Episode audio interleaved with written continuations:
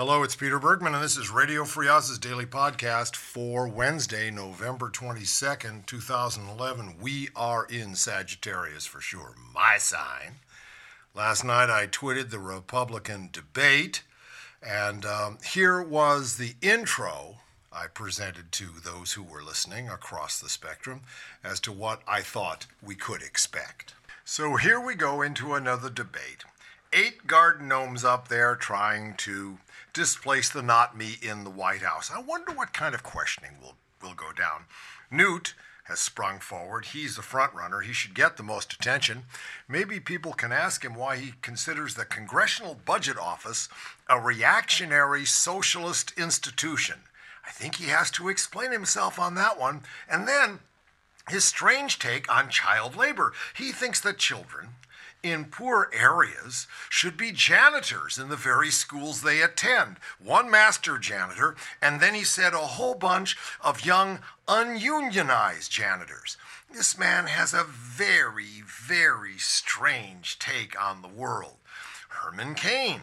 Is he going to explain while he's finally given in to doing some, something so radical as taking an interview with the editor of the Manchester Guardian, and Mitt Romney. Will he explain why, in his last two appearances, one as an ad and one just on the stump, he has thoroughly misquoted um, and misplaced Obama, accusing him of saying one thing when actually it was totally taken out of context? Who is this man? And is he finally coming to the awareness that Newt jumping ahead of him so, and he remaining at 22, 23%, is sure signs it's the anything but Romney movement. Well, we'll listen in and see where this goes. This is Peter Bergman, and I'll be tweeting the debate for Radio Free Oz. And so the debate got underway with Wolf Blitzer as the commentator. I can never forget Wolf during the first Iraqi war, standing there in front of some uh, beige colored tank. It must have been some sort of an oil tank, waiting for the scuds to appear. Brave little Blitz. Well, the Blitzy uh, did a pretty good job. This one was on foreign policy and was considerably saner than the rest. Here's my take on the first 45 minutes.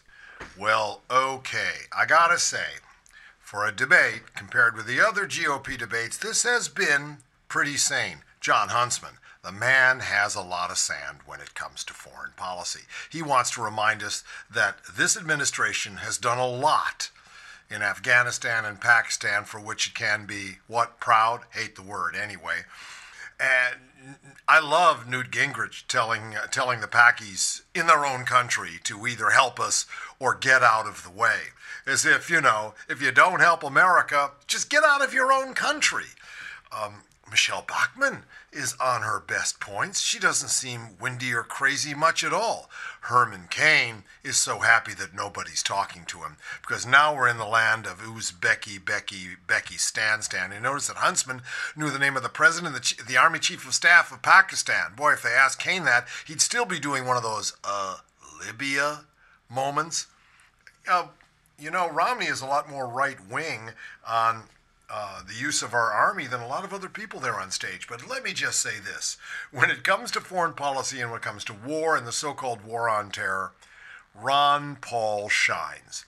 I don't like his domestic policy. I think he's trading, you know, chaos for ideology. But boy, when it comes to the dream of the imperial, uh, you know, uh, the American imperial uh, happening. He sees it as the nightmare that it is. So I, you know, I think Obama ought to put him in his government or use him as a fool, someone who whispers in his ears, "That's taking away our liberties. That's not in the Constitution." A holy fool at that. So now we're about halfway through. And here's the problem things start to run down. They start to run down because none of these people, except Jon Huntsman, who could have spent two hours talking about foreign policy, I mean, hey, the ambassador to China, who speaks fluent Mandarin, he's got those people buffalo. They're nothing compared to him. They should be running, getting him coffee when it comes to foreign policy.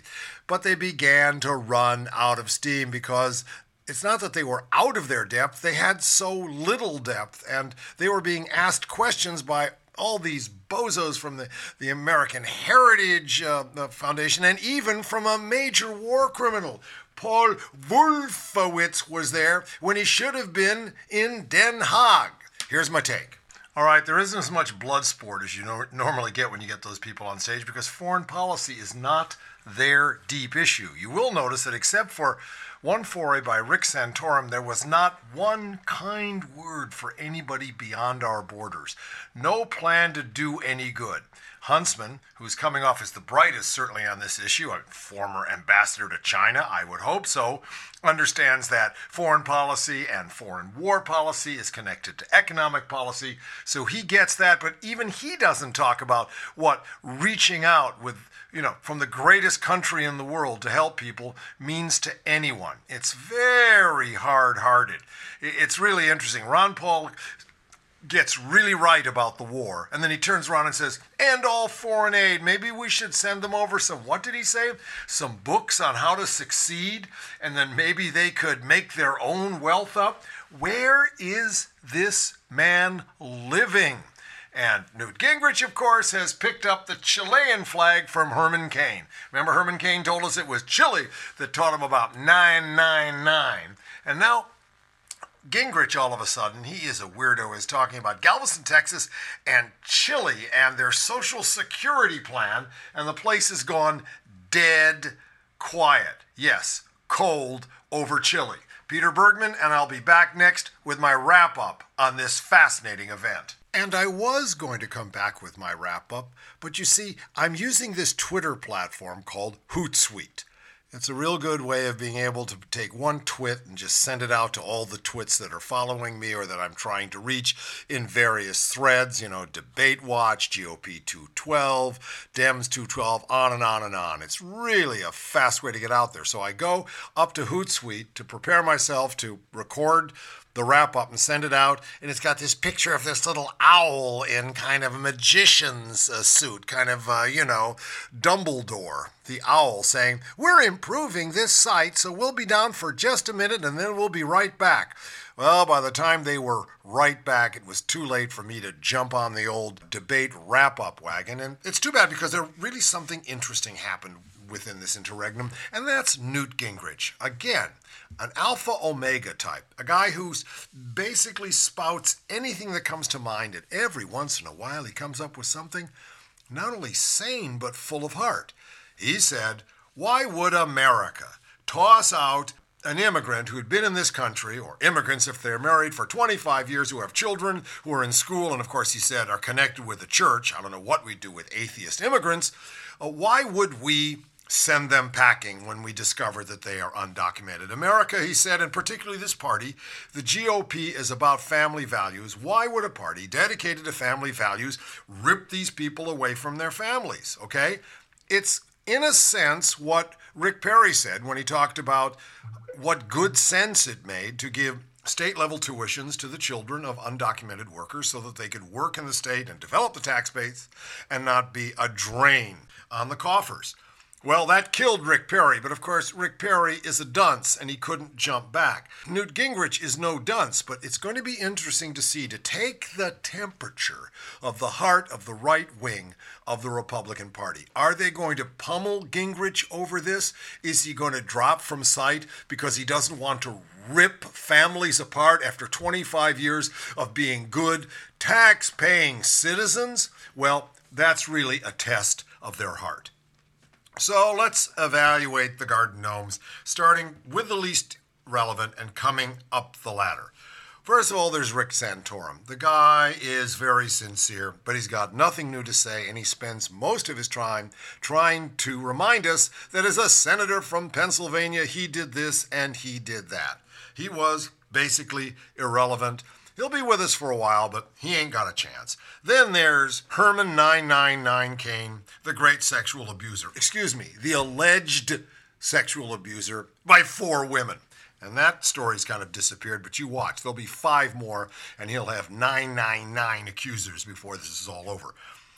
Herman is sliding, man. I mean, foreign policy, he must have been in great fear. He had a few things that he actually boned up on. He did some, probably some sort of a memory course on general foreign policy, but generally, his response to any question is we've got to get smart people together to answer that question. And basically, I'm going to take a nap, and when I wake up, all the smart people will have figured it out. Okay, then there's Michele Bachmann.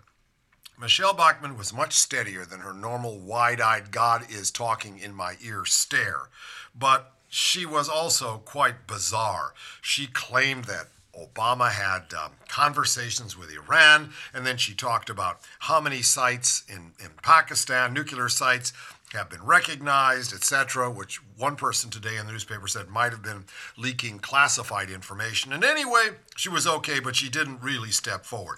Jon Huntsman this is his playground. And he was strong and he was steady. If he can come back in the next debate on domestic issues with the same kind of passion and the same kind of intelligence, he may become more of a factor. Rick Perry, I'm sorry, he's too dumb to play this game. He's sitting there basically just blaming Obama for everything. I, he, I think he got into energy at one point. That's one of his favorite things. I don't think Rick Perry has a chance of returning. I don't care how much money he has in his coffers. I think the man is a goner. Okay, Ron Paul. Bless that little imp. I mean, yes, well, end the war on drugs, legalize marijuana, get out of the empire. Stop telling people how to live their lives, etc., and etc. On the other hand, there ain't nothing morally or physically or politically wrong with foreign aid. And we can't expect the rest of the world, some of whom have been, if not victims, certainly recipients of our uh, unmitigated largesse, military sometimes, uh, philanthropic others, to get along on their own. It's one world, Ron. And that basically gets us down to the two man race. We've got Newt Gingrich and Mitt Romney. If you'd never seen any of these people before, Gingrich came off as being really bright.